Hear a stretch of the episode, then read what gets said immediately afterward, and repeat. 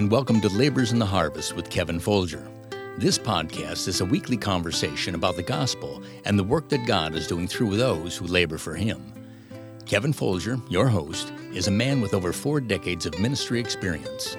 For 41 years, he served on the pastoral staff of Cleveland Baptist Church in Cleveland, Ohio. He currently serves as the North America Director of Spiritual Leadership Asia a ministry that assists those endeavoring to preach the gospel and plant Baptist churches in the 1040 window, with a particular focus on Asia. Now, here's Kevin with this week's Labors in the Harvest podcast.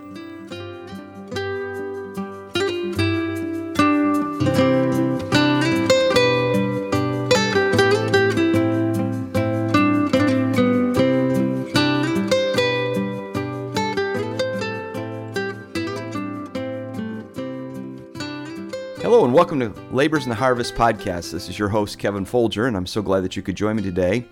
If you've been with us the last few weeks, you know that we have had an ongoing conversation that we continue week to week with Brother Sam Davison. This is the third and final segment of that particular conversation, and I think you'll find this one most fascinating.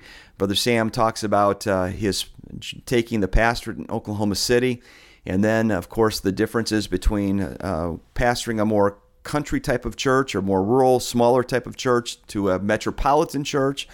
And then we talk about the establishment of Heartland Baptist Bible College and what God did in helping him to understand or how God put that together there in Oklahoma City. And I think that you'll find uh, this is a very, very important uh, conversation one that you can glean from. So I want to thank you for joining me, and I thank you that uh, you have been a part of this. If you haven't listened to the first two parts of it, I'd encourage you to go back and listen to the those parts, and then pick up today's uh, segment. But once again, Kevin Folger, thank you for joining us uh, for this particular conversation with Brother Sam Davison. Well, welcome back to Labors and the Harvest. This is Kevin Folger, your host, and we're continuing our conversation with Brother Sam Davison and if you were listening last week, he was talking about how God moved him from Stillwater, Oklahoma, to Oklahoma City to Southwest Baptist Church, and uh, he, we just were finishing about uh, a meeting that God had uh, he had there that he knew that God was uh, calling him, and he got the call, but just barely. So let's talk about what happened in the first couple of years there at Southwest, Brother Sam. Yeah, well, the church had to you had to have eighty five percent of the vote to get called as pastor. And so they were casting by secret ballot uh, during Sunday school. I've listened to the recording of this. And so after Sunday school, they announced that I had 84.6% of the vote. Hmm. And so the head of the uh, pulpit committee said, now I work in numbers and in my business, we round it up if it's more than 50%. So that's, so we, we have the 85%. And the pastor, Brother Harrison, was conducting that service, and he stepped up and said, No, Jim, no, we're not going to do that. We're not going to leave any question. Either the man's going to be the pastor by 85% or not. So uh, this is the funny part of it. He said, I want all of you that were not here to cast your ballot in Sunday school, and our policy and our bylaws allow for this. You are not here for Sunday school to cast your ballot in, and you want to vote right now. Would you stand? and he counted and counted 17 people. He said, First of all, shaming you for not being here for Sunday school. If I had my way and the way I feel, you wouldn't even get to vote. And I chewed him out right That is so funny. and he said, Now, uh, all of you that are in favor of Sam Davison being the pastor remain standing. And all 17 people stood, remain standing. And so I got the call by that small margin right there so I've had great resentment for preachers that get 95 and 100 percent, uh, you know, percent of the vote because I didn't. I just made it by the skin of my teeth twice. what uh, what was uh, what was kind of the the eh, going in? Um, you know, obviously going from Stillwater to Oklahoma City. Uh, Stillwater's in a, in a town, obviously a university town. Uh, and uh, so it's not necessarily small, but it's not it's not Oklahoma City. So what what were some of the differences that you faced in in pastoring change, changing there? Yeah, one of the things I loved about Stillwater was the size of the town fifty, you know, forty five to fifty thousand people, and university, and a, a lot of transition. I hated the transient nature of the town when I mm-hmm. first went there, but I grew to appreciate it because it always kept new blood coming through the church. And then Stillwater started growing on its own and becoming something more than a university town. And uh, I always loved uh, being there. By the time I left Stillwater, I was the senior pastor of the city. No, but no pastor in town had been there as long as I'd been at Bible Baptist. And so I could be a pastor to a lot of people that really weren't members of our church, if you know what I mean. You know, I at least witness to them and even some of the business people and such as that. I did funerals for people that never did come to our church and try to reach people that way. And so I loved it that the town was big enough, you were never out of prospects. It's small enough that you could have a real presence there sure. and an impact, which Brother Wayne Hardy has made good use of that mm-hmm. in the years that he's been there. And so going to Oklahoma City, you know, I thought, well, we'll try radio like I did in Stillwater. Well, the price of radio in Oklahoma City and Stillwater is quite a difference. Same with newspaper advertising. And then in a, in a metro area of about a million people, you know, you just you, you just feel kind of swallowed up by it. Mm-hmm. And so that was different. And the sizes of the church were different, not as great as some might have thought, because back in those days we was doing 450 to 500 at uh, Bible Baptist and the Southwest was doing just over and under 700. So, you know, there was a difference, but it wasn't that much. So when I went to uh, Southwest, though, I inherited a four-man staff, and uh, and said that we're overstaffed. That's that's how I look at it. And sometimes I laugh about it because it almost reminds me of politicians that say presidential candidates that say government is too big and they get elected and make government bigger you know? Well i said we're overstaffed and in two years we doubled the size of the staff you know? But it had to do with the incredible response of the people. Uh, i thought they wouldn't receive somebody like me that the church and what i was used to what they were used to is so different but the core of that church just basically wanted an old fashioned fundamental Bible believing church and they wanted preaching. And just everything we did, God put his hand on it and touched it. And we went from uh, 700 in the uh, first Sunday of May to we hit a thousand on a regular Sunday by that October. Wow. So just what was taking place and the response to the people and new people coming the the church just took off. Mm-hmm. And so there were a lot of adjustments that had to do with time demands and such as that. And I had to become far more strict in my time management. I wrote a letter to our church and told them I've got to have the mornings to study. My primary responsibility is to feed the flock. Mm-hmm. I want to be ready to preach above all else. Could you give me the mornings? And I wrote him a letter like I sat down to talk to him, you know. And the response I got from that made me for the next year to write a pastoral letter every year and just mm. share my heart with whatever was going on. Sure. And so they did that, made those kind of adjustments, and then staff changes and managing staff. Dave Hardy told me before I ever went there, he said, Sam, at Southwest, the first thing you're going to have to do is learn to pastor your church staff. Because he said that church is going to grow, and you can't pastor as many people yourself as are going to be there if you don't pastor the staff to help you. And I just kind of thought, yeah, well, okay, that's your opinion. You know, I I had no idea at that time how accurate he was. Right. Yeah. That's where that's where we had to shift the focus. And so, as the church grew, as you know how that is, as the church grew, I missed some of the personal touch I had because uh, you can only, you know, you're only one person. Mm-hmm. So I missed some of that but then I did have good staff, mm-hmm. love of God's people, the favor of God. It was just a wonderful, wonderful experience. Well, through the years, of course, I've had the opportunity to be at Southwest for numbers of occasions. Uh, sometimes um, have the great privilege of preaching there, but being there for many, many a, a service, many, many a fellowship meeting, and uh, you know, it's just a, it's a wonderful, wonderful congregation. And you had quite a run there, and God really blessed it. Oh, but uh, obviously, you saw the need of transition. But before you ever, before we talk about the transition of from yourself to Brother Gaddis, can we talk a little bit about how God worked in your heart um, about the founding or the establishment of a Bible college? What what was the situation that really kind of pre- precipitated that?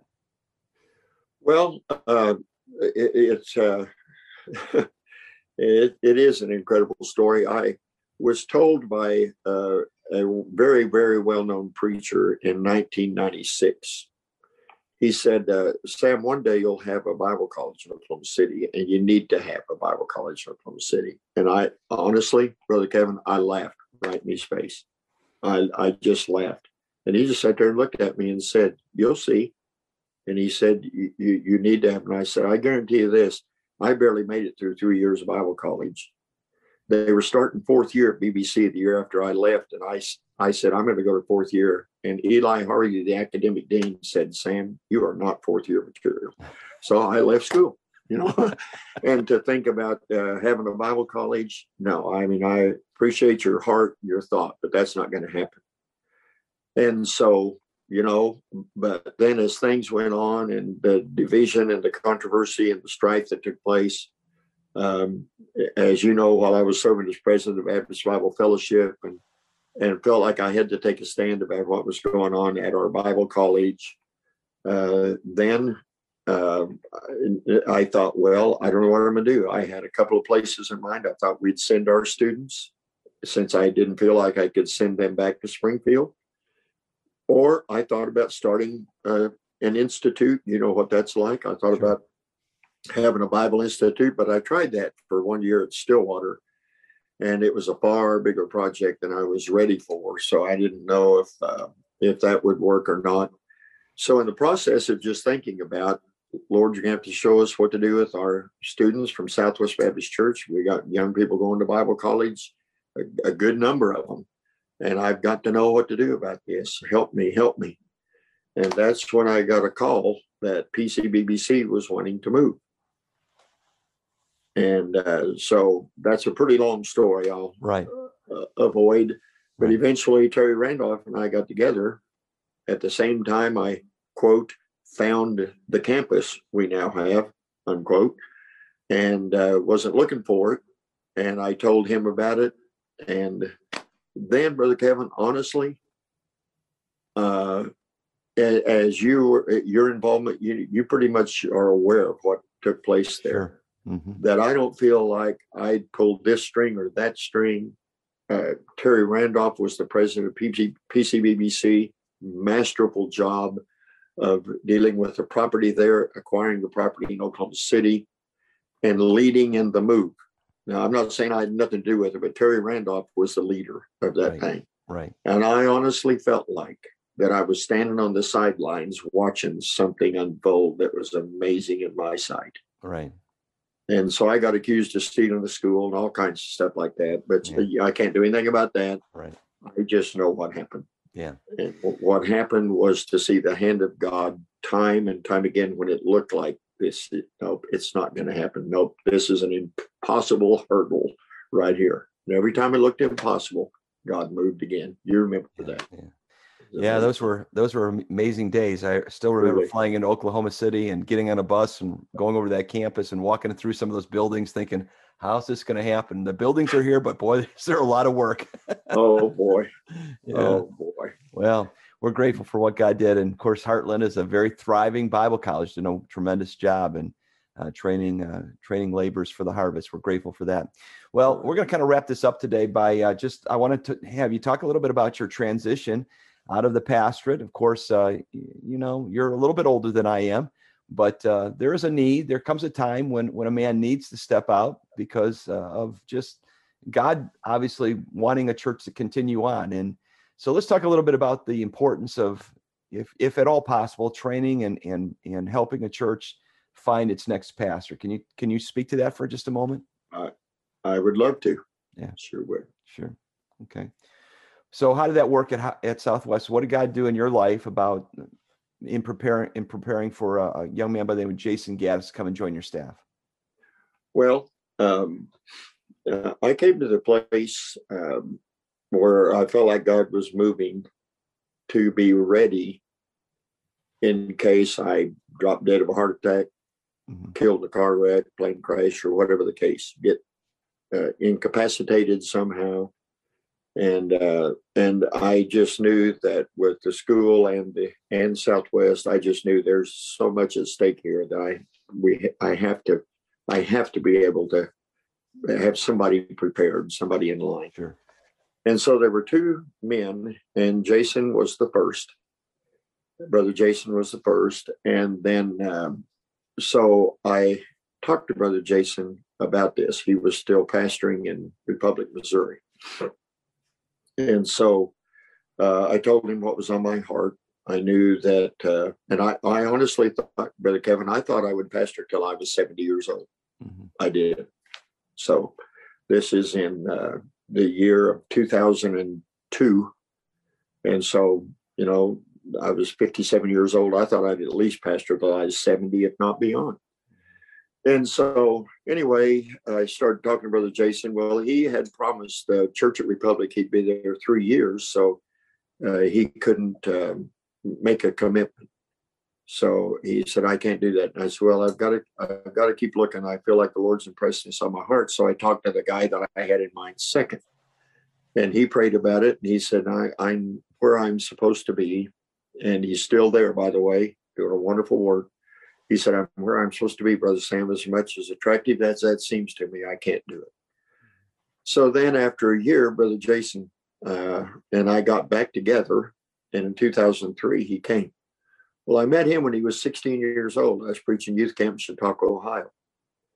And I just told my wife, I said, I met this kid here. His name is Jason Gaddis. He's from uh, Marvin Carson's church. He was uh, with us in school and church at BBC. And I said, uh, This young man, he's got a girlfriend, which, by the way, was Miss Angie. That's mm-hmm. now his wife. And I said, Boy, they're just special kids. I said, There's something special about this guy. So that was then. And I talked to Jason a lot when he was a kid there at camp. Then, when our uh, future son in law went to BBC and some of the other guys out of Southwest, uh, Brother Jason was the dorm supervisor, and one of them, the guy that sent my son-in-law, was a roommate of his for a time. And I'd go to preach at chapel at BBC or be with our students, and Brother Jason would be there. We wound up talking to him, and I don't know, he just kept coming into the picture. And so, um, whenever it was time to really start praying about it, God just put, I, I feel like God just put Jason on my heart and uh, I knew him uh, from Brother Copes, and just knew him from the fellows, uh, you know, students from Southwest that knew him at at uh, Bible College. And so then we got together, and he came, and in about, uh, he, by the way, I should say, Jason Miss Angie and Sandra and I were the only ones that knew we had anything in mind about mentoring or anything like that for future pastor. Mm-hmm. He was the only one. I didn't talk to anybody. And after Jace, Brother Jason had been with us for about six months at Southwest, we had people come to me, uh, good people in our church, you know, discerning people, and they would say, uh, Is he in our future? Do you have something up your sleeve? Are you thinking about leaving? I had a couple of every, every church has smart alecs. Two old guys came up to me and said, You're getting old, people. Why don't you get out of the way and let this young man preach? You know? so I said, Well, the only reason I don't leave right now is because of people like you. I'm going to stay here and harass you. So, anyway, and uh, so it, it, it just became very obvious to people that Brother Jason was a fit there. 2005, I sat down with our with Brother Ted Ted Inman, who will be there 30 years this coming summer. And I said to Brother Ted, got to think about a pastor, and it's not going to be you, Brother Ted. I'm thinking about somebody for the future. He said, Oh, I know that, Brother Sam. In fact, I know who it is. And he told me how he was convinced Jason Gaddis should be the next pastor if I should step aside. And so that was in 2005. I began to share it with the deacons and the deacons, uh, I announced that the person that I would recommend would be Jason Gaddis. They sat there and stared at me, and I said, You know, I can usually read you guys. I really can't understand. And the former pastor's son, Bruce, is a deacon. And Bruce raised his hand and said, Brother Sam, I think you think you're surprising us. You're not surprising us at all. We could see this coming a while back. And so the deacons all knew, you know, they could see what was taking place. Yeah. And so that's great confirmation mm-hmm. right there. Yeah. And then uh, in the year of 2008, the Friday be- after Thanksgiving, the Friday after Thanksgiving, is when I knew that morning in prayer, I knew God put it on my heart that my 20th anniversary, May 2nd of 2010, would be my last Sunday. Mm-hmm. And so then I started presenting it to our deacons, to our all of our officers, our leaders, and then to the church. And in in 2009, one year before I would step aside, the church voted by 97% of the vote to call Jason. Mm. And so I don't know, it was just step by step, and God kept confirming, kept confirming every step we took. It was just amazing to watch. Yeah. You know, it's there's something to be said about that. I just, um, you know, having walked through that both as someone following someone, as well as you know, helping our church find the next pastor. Sure. It, it just, it, it's, I, I just convinced that we somehow we've missed that through the years, and all of a sudden it's like, why haven't we been doing this all along? You know, you know, I, know. I suppose in some places pastors don't earn the right to do that because of the way they behave themselves. But when a man conducts himself with with honor and pastors a church well, you know, his best interest is, of course, to see that church continue. And just to walk away from it and not help them is not a good process. Yeah, so. no, that's very true. And and uh, you know, I think uh, the the flock. I, I always go back to the shepherd and the flock. Mm-hmm. And the flock appreciates the fact that their shepherd cares for them mm-hmm. to not leave them without a shepherd. Right.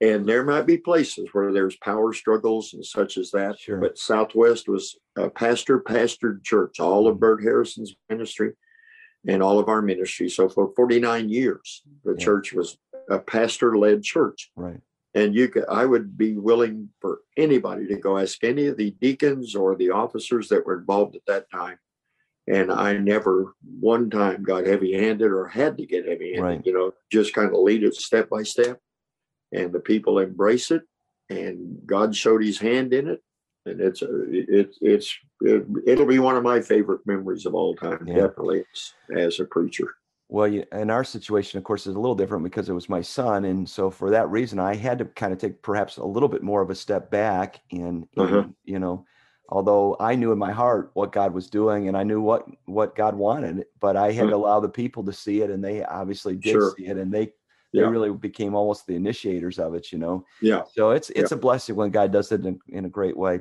Well, yeah. um, Brother Sam, uh, maybe a young man listening to, today. He's never been to Heartland Baptist Bible College. May has heard you preach. Um, but if you had the opportunity to sit down with a young man who was either considering ministry or is just young in the ministry, just take maybe two minutes and just kind of wrap this up today and say, here's what I'd like to like to share with you from my heart about a young preacher and what his focus ought to be. Uh, I I would I would say to any young man, uh, remember Jesus' words. If you lose your life to his will for his sake, you find life. Amen. If you save your life from his will mm-hmm. and his purposes, you lose life. You lose what he would have had. And my wife and I talk about this a lot now that we're on the other side of pastoring at the stage of life we are. We've been married 55 years, we're 75 years old. And to think back about the providential care of God and his patience and faithfulness. That to think of living my life any other way than serving the Lord and preaching the word and being in ministry and knowing I'm in the center of his will. Mm-hmm. I shudder to think, it almost brings me to tears. Yeah. To think about how one's one act of rebellion or resistance to God's will can affect your whole entire life. Yes, sir. So, my advice is give your life completely to Jesus. However, He makes it play out, mm-hmm. it'll be right. Yeah. Give your life completely to Him. Well, I sure wanted to let you know I love you. I appreciate you. And thank you for being a friend to me and a mentor in many respects, and uh, a guy that I've always just been able to look up to. And I appreciate your faithfulness and and your consistency in preaching the word of God, Brother Sam. And, well, uh, thank you, Brother Kevin. I sure do thank God for your friendship, and I love you like a brother. Yeah. And Denise, and thankful for Cleveland Baptist Church. You know what I think of Cleveland. Yes, sir. Baptist. I know. Yes, sir. Well, thank you again, folks, for joining us today on Labors in the Harvest podcast. And uh, again, we appreciate so much you joining us. And we hope you have a great day. Well, in some ex- respects, I'm kind of sorry to see uh, this uh, particular segment coming to an end. Uh, we could have talked on and on with uh, Brother Sam in regards to life and ministry. We really touched so very little of, of uh, really what we could talk about in regards to his life and the journey that God has taken him on. But I'm very grateful for the time that he gave to us and for the opportunity we had to uh, to be able to record it and uh, be able to hopefully memorialize it uh, for time and uh, that as years go by, Jesus doesn't come, um, perhaps younger people could get a hold of this and listen to this particular conversation. Well, thank you so much for taking time out of your schedule today to listen to Labors in the Harvest. I want to encourage you to uh, let us know if this uh, particular ministry is a blessing to you. I've heard from some folks, and certainly uh, I know that life is busy, and sometimes we don't get the opportunity to um, sit down or take the opportunity to sit down and let someone know that God has used uh, something in their life. If God has used this in your heart and your life to be an encouragement to you, it encourages us to keep on. So thank you again for being a listener. We're grateful for this opportunity to uh, be with you today. Hope that you have a great Tuesday. Thanks for listening. We hope that you've been encouraged by today's podcast. If you've been helped, please subscribe and share this podcast with your friends. Please feel free to leave us a comment and or a rating. If you'd like more information about Kevin Folger, please visit his website, kevinfolger.com. We invite you to join us next time with more conversations with Kevin and his guests as they tell their story of being laborers in the harvest.